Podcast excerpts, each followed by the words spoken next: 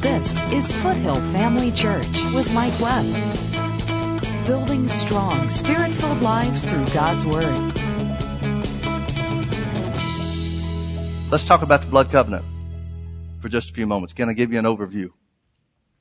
First animal sacrifice we see taking place comes after Adam and Eve sin in the Garden of Eden. The Bible says God made skins for them. Well, where did he get the skins? God didn't say let there be skins. Where did he get the skins? He sacrificed an animal. How do we know? Because the very next thing the Bible tells us, the next chapter of Genesis tells us about Cain and Abel offering a sacrifice. How did they learn? God must have shown Adam and Eve, here's the price that has to be paid every time sin is committed. You've sinned on behalf of mankind, there has to be a sacrifice. That's where they got the skins. God shows them, He teaches them. A blood sacrifice has to be offered. And the result is now they're clothed. But the more important thing is there was a temporary covering for their sins. That must be the case because the Bible doesn't tell us that Cain and Abel were instructed of God about sacrifices. They must have learned it from their parents who must have learned it from God. And you remember the sacrifice Cain and Abel made. Abel brings the sacrifice of blood. Cain brings the crops that he grows himself. He tries to do it his own way. And that's not accepted by God. Well, what does that mean? That means blood has to be spilled on behalf of sin. Noah's flood, or the flood in Noah's day. The Bible tells us that, that God instructs Noah to build an ark. He goes uh, through the the um, uh, all the everything involved in, in preparing the place. God brings the animals to them. It says the clean animals of the earth, he brought seven pairs or 14 animals. That's all that was left of any clean species. Uh, one pair for unclean animals. The Bible tells us after the flood, after the, the ark finally settles, it says Noah leaves, builds an altar unto God, and offers one animal of every clean, or one uh, sacrifice of every clean animal. That means one fourteenth of every species was offered as a burnt offering. Why? Because it's a new start. The flood has cleansed the earth, but now the sacrifice is made on behalf of sins. Can you imagine what would happen with the animal rights people if something like that happened today? 14 animals left and you're going to kill one of each species. Well, wait a minute. The animal rights people got killed in the flood. Never mind. Forget that. the point is, a blood sacrifice is really important to God. Very important to God. It goes through to Abraham. Abraham enters into a blood covenant. Now, Abraham starts off with obedience to promises. In Genesis chapter 12, it tells us about how God speaks to Abraham and says, follow me, go where I tell you to go, and I'll bless you. That's all he's got. He's got a promise. If you obey me, then I will do certain things for you. That's all he's got. He doesn't have a covenant. Genesis chapter 15 is when he enters into a covenant. God talks to him about his seed being like the stars of the sky. And Abraham says, how will I know that I'll inherit the land? What does God do? He commands him to, to make sacrifice. He offers a sacrifice, a blood sacrifice. Abraham's not the one that enters into the sacrifice. He just kills the animals. He separates the animals uh, side by side. Then God causes a deep sleep to fall upon him. And in his deep sleep, his his stupor, whatever this, I don't know what to what to, to relate to this thing, but he sees certain things. And as he watches what takes place, he sees two things walking back and forth between these, the, the split animals and the, the blood that's shed on the ground. Which is the terms of a covenant. That's the way you offered, uh, entered into covenant in Old Testament days. Now folks, you need to understand, a covenant is not just a Bible ritual. Every culture on the face of the earth has some blood covenant ritual as a part of their, their history. Everybody. What does that tell us? That tells us this idea came from God, not just from somebody else. Because there's nobody that traveled to all the different cultures to teach somebody about, about blood covenants and offering sacrifices. It's got to be something that originated from God. So Abraham enters into a covenant with God. It sees, uh, he sees two beings walk back and forth. One represents God and one represents Jesus. Or one was God and one was Jesus. Now why is God making a covenant with Jesus? Because Jesus represents Abraham. See, folks, you need to understand the covenant, the old covenant, and the covenant that's still in place today. The Bible says we have the blessings of Abraham because we're redeemed by Christ. The blessings that belong to us were not because Abraham obeyed God. They were because Jesus represented Abraham, and if we're in Christ, Abraham's promises are ours. See, it goes beyond just a human being keeping the commandments. It goes beyond just a human being obeying what God said to do. It's God making a covenant with Jesus, his son, on behalf of Abraham and the children that he would produce. Not spiritual, I mean not uh, natural Israel, but spiritual Israel. That make sense? The Bible says in Galatians chapter 3, or Galatians chapter 2, I'm sorry, that God preached the gospel unto Abraham. He told him about Jesus. He told him what Jesus would do. Well, Abraham's covenant is modified or, or ratified, codified, maybe a better way to say it, through the covenant that, uh, uh, through the instruction that God gives to Moses.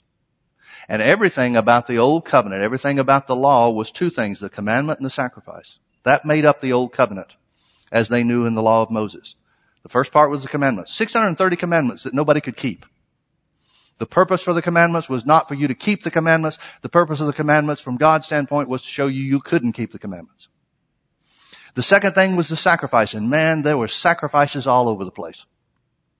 Sacrifices were being made right and left. We think of the Day of Atonement, we think of the, uh, the Passover, and those were the two big ones, but there was blood being shed in every aspect. That was, that's not the only sacrifice that was made, but the majority of the sacrifices of the Old Covenant were blood sacrifices for the purpose of showing people that your lives revolved around making sacrifice. What was it intended to teach? That you couldn't do it on your own. You can't keep the commandments and you need a redeemer. You need a sacrifice. Both of those pointed to Jesus. Look with me to Matthew chapter uh, 16. Let's start reading in verse 13. It says, when Jesus came into the coast of Caesarea Philippi, he asked his disciples saying, who do men say that I, the son of man, am? And they said, some say that thou art John the Baptist, and some say Elias, that means Elijah, and others say you're Jeremiah or one of the prophets. Now folks, uh, you need to understand something. Judaism does not believe in reincarnation. Reincarnation is not part of the Judaism, uh, Judaic philosophies. So why are people thinking he's somebody from the past? It's easier for them to believe something that's contrary to their core beliefs and their core principles and the law of Moses that they say they follow than it is to believe that he's the one that was promised. It's amazing to me. People will come up with all kinds of theories. They'll come up with all kinds of ideas about how things work and what's going to happen in the future and all this kind of stuff instead of believing what the Bible says simply is the truth. It's amazing. So Jesus asked them and says, but who do you say that I am? And folks, that is the issue for mankind. Who do you say that I am? Doesn't matter who other people say or what other people say about Jesus. Who do you say he is? Simon Peter answers and says, Thou art the Christ, the Son of the living God. Verse 16. And Jesus answered and said unto him, Blessed art thou, Simon Barjona, for flesh and blood has not revealed this unto you, but my Father which is in heaven. Now folks, you remember what he talked in, in John chapter 6 about? He said, you can't come to me except the Father draw you. In other words, you're going to have to listen to what God's saying on the inside in order to accept me. Because there's always going to be reasons on the outside not to. There's always going to be thoughts. There's always going to be circumstances. There's always going to be questions. There's always going to be something in every aspect of the Word of God, whether it's related to Jesus specifically in salvation or whether it's related to any of the promises or the blessings that He obtained for us. There's always going to be something standing in the way. So it comes down to a choice. You're going to have to choose to accept something from the inside as truth instead of just the thoughts and the doubts and the circumstances outside. That's why there's a choice involved. In the same way, he said here, Peter, you know that I'm the Christ because you've accepted what my Father showed you inside. Folks, that's how you know. That's how you know the Bible's true.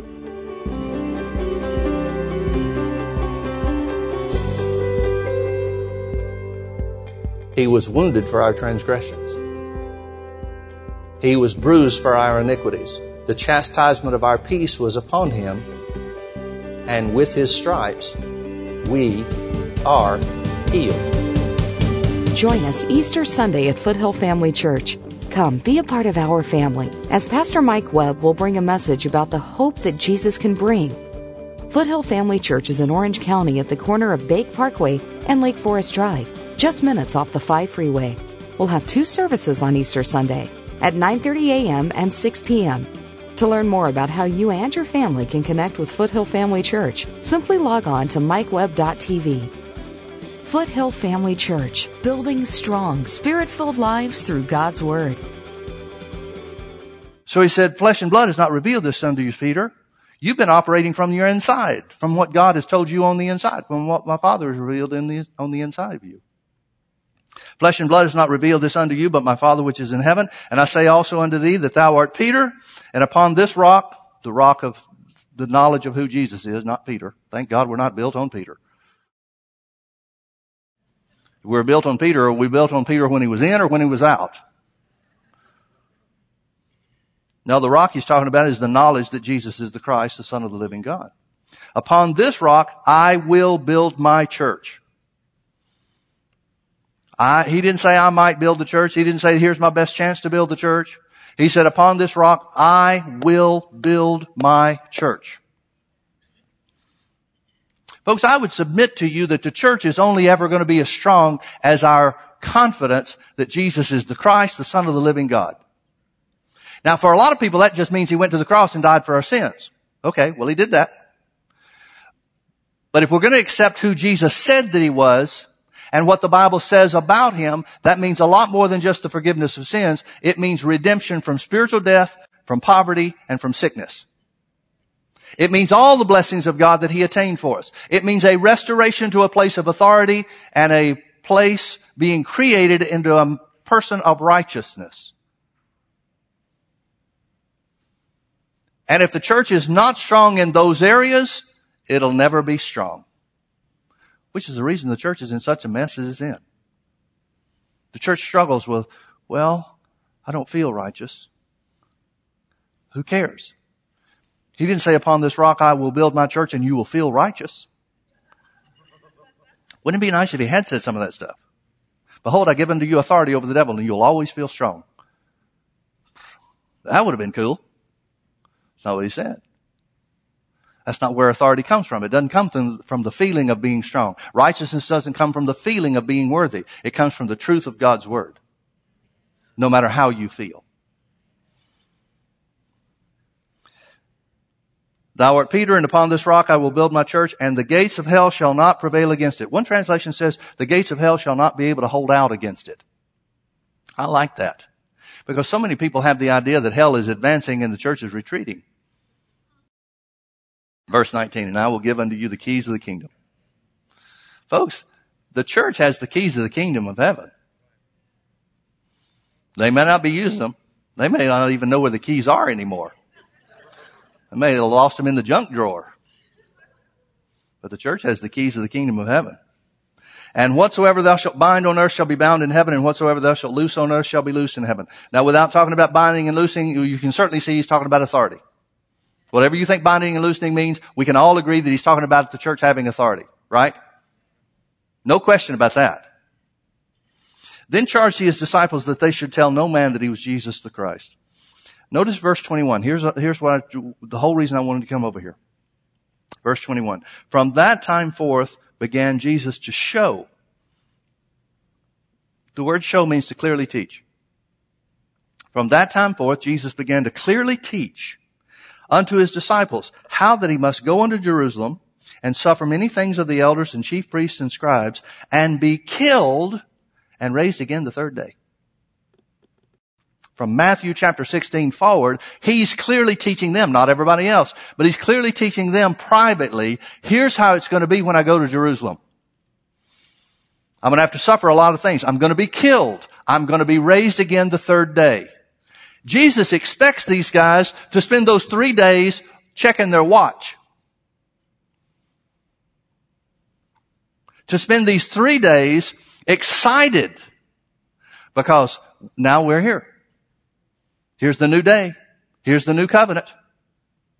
Certainly they accepted part of it And that's the reason why in the, in the Last Supper, nobody is arguing with him when he says, this is the new covenant in my blood. Why? Because he's been clearly teaching them for weeks. Here's how it's going to be. Here's how it's going to be. Bible tells us that the, the week between uh, Palm Sunday and Easter was a very momentous time. Because Jesus is doing a lot of stuff in there. Jesus comes in triumphantly on Palm Sunday. People are screaming Hosanna to fulfill the Old Testament scripture. I think it's, uh, I think it's Matthew's account that says that it would be fulfilled and it combines three or four different scriptures about Jesus being the king. It was necessary for the people to accept Jesus as their king in order for him to be their sacrifice. That's what Palm Sunday was all about. Luke's account says that the, the Pharisees got upset when people are singing Hosanna to the king. The Pharisees tell Jesus and his disciples, you need to make these people be quiet. That's when Jesus says, I tell you the truth. If they held their peace, the rocks themselves would cry out. Now that's interesting because rocks represent Jerusalem, the city, not the people. It's necessary for Jerusalem, certainly the people, but Jerusalem to accept Jesus as the king who has come to deliver. Without that, Jesus couldn't have been sacrificed. That was the significance of Palm Sunday. The people had to accept Jesus as their king. Now folks, we think of things differently today than how they used to work. For example, in David's time, you remember the story of David and Bathsheba? You know why David got in trouble with Bathsheba? No, I mean, this is a real question. Of course, you know why he got in trouble with Bathsheba, but what I'm asking is, do you know why the Bible says that he got in trouble with Bathsheba? Because it says at the time that kings go out to make war, David stayed home and saw her from the balcony. If he had been where he was supposed to be, never would have saw her, never would have seen her bathing, never would have gotten into the trouble. The whole reason that she's outside taking the bath is because she thinks that the king, whose house is higher than hers, is gone because it's the time when kings go to make war. Kings used to be their own champions, or used to be the champions of the people. The story of David and Goliath. Saul was the one, as the king of Israel, that should have gone out to be the champion of Israel. That's how kings were developed in those days. They were the military champions. That's why when David goes out and kills Goliath, all of a sudden everybody starts looking at David and saying David's slain his, Saul's slain his thousands and David's slain his ten thousands. Because now he becomes the champion. So when Jesus comes in, pronounced as the king, he's being pronounced as the champion of the people. In other words, it's the people saying we accept him as our champion. Our King, our deliverer. Then the Bible tells us about the things that took place during the week. First thing it says is that Jesus went to the temple and threw out the money changers. He cleansed the temple. Why? Because that's what a champion does to put things back in right spiritual order. It tells us about the healings that took place. Jesus did as many or more healings in that last week than any other time that we have, we have record of. At least we have more recorded events of healings in that last week. He even healed in the temple when he threw the money changers out. Healed the sick. Tells us that he did a lot of significant things. The story of Jesus cursing the fig tree in Mark chapter 11 happened in that last week between Palm Sunday and Easter. Then it gets to the end of the week, the Last Supper, and it tells us about the things that took place while they were eating together, and then it tells us about Jesus going to the Garden of Gethsemane. Folks, there were several important places that Jesus spilled his blood. One was the Garden of Gethsemane. He spilled his blood, submitting himself to the will and the plan and the purpose of God. There are certain places that in following his example, you're going to suffer. One is to submit your will to God's plan. Then he's betrayed. After the Garden of Gethsemane, he's betrayed.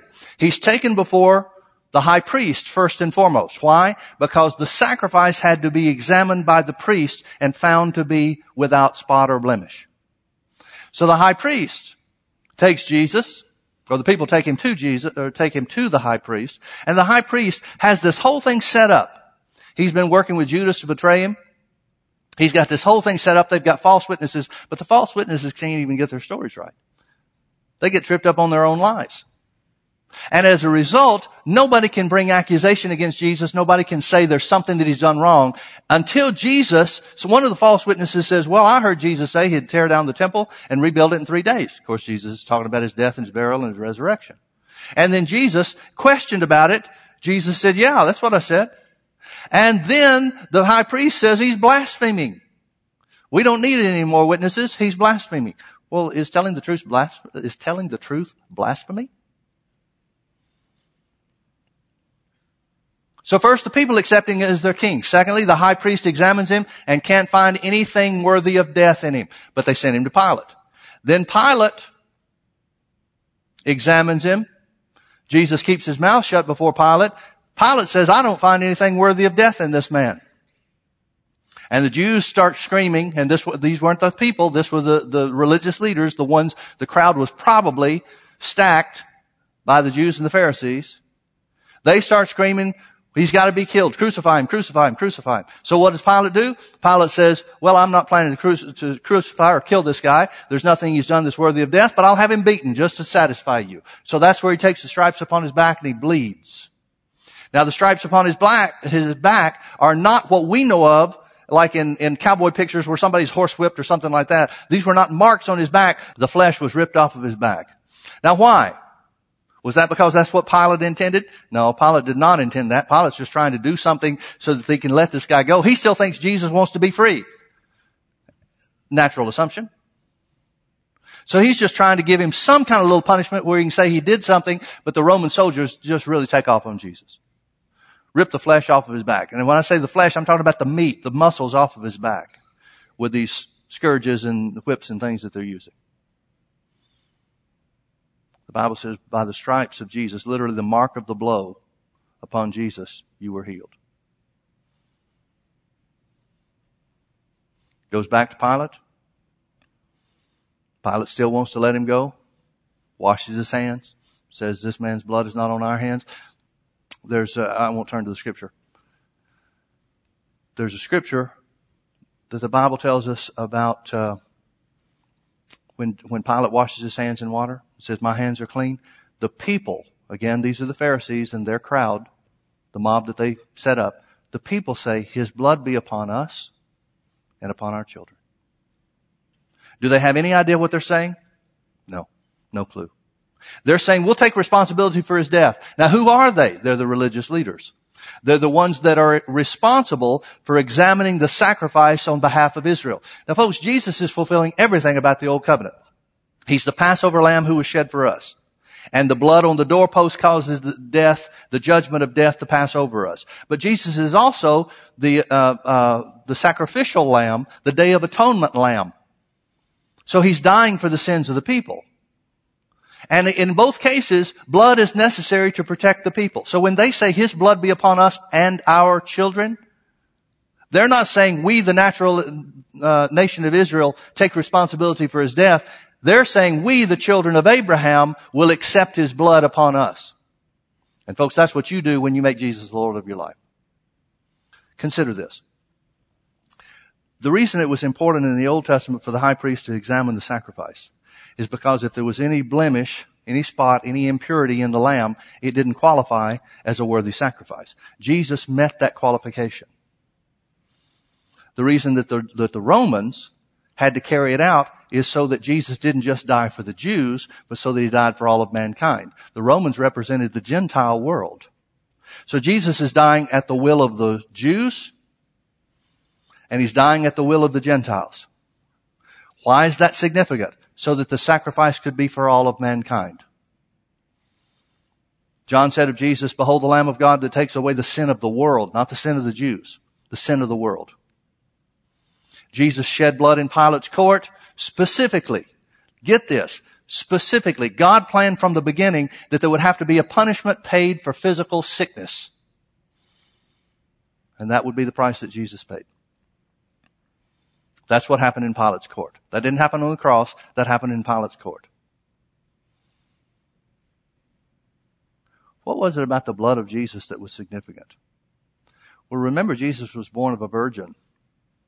That means instead of a male sperm coming into contact with a female egg, to create the bloodstream as well as the blood system, the circulatory system, as well as everything else that's developed in a, in a newborn baby. That means he's got God's DNA. Now I don't know what that is. And I don't pretend to know it. I'm not saying that there was a specific gene, God gene or something. Who in the world would know? But I do know this. I know that the source of that which joined together in Mary, that which created Jesus in conception had a spiritual source, not a natural source. First time that's ever happened in, in humanity. Adam and Eve were created as adults. There was the first time, for the first time ever, there was a God particle, a God element that joined together with a human element to create a human being. Everything that Jesus' blood touches is made pure. Naturally and spiritually. Everything that the blood of Jesus touches was made pure. That means if you've made Jesus the Lord of your life, you are saved by His blood. That means you are made righteous, whether you ever feel righteous here on this earth. I'm convinced we'll, we'll feel righteous when we get to heaven. To whatever degree you feel. I don't know how that works either. But no matter what you feel, the blood of Jesus purifies everything that it comes in contact with. Everything that it comes in contact with. When Jesus said to the disciples, this cup is the new covenant in my blood, he's saying, I'm cutting something new. There's going to be a new spill of blood to provide a new kind of life. And that's the life you have if you've made Jesus your Lord. It's amazing to me how churches shy away from the blood of Jesus. Because that blood is everything. That blood is everything.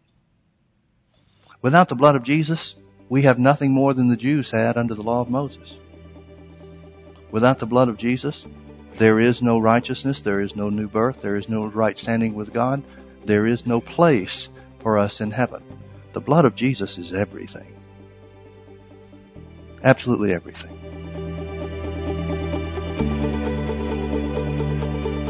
There's nothing more important than the blood of Jesus.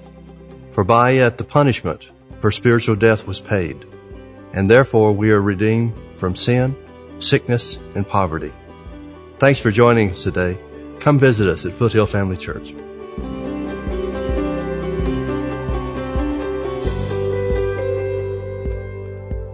He was wounded for our transgressions. He was bruised for our iniquities. The chastisement of our peace was upon him, and with his stripes we are healed. Join us Easter Sunday at Foothill Family Church. Come, be a part of our family as Pastor Mike Webb will bring a message about the hope that Jesus can bring. Foothill Family Church is in Orange County at the corner of Bake Parkway and Lake Forest Drive, just minutes off the 5 freeway. We'll have two services on Easter Sunday at 9:30 a.m. and 6 p.m. To learn more about how you and your family can connect with Foothill Family Church, simply log on to mikeweb.tv. Foothill Family Church, building strong, spirit filled lives through God's Word.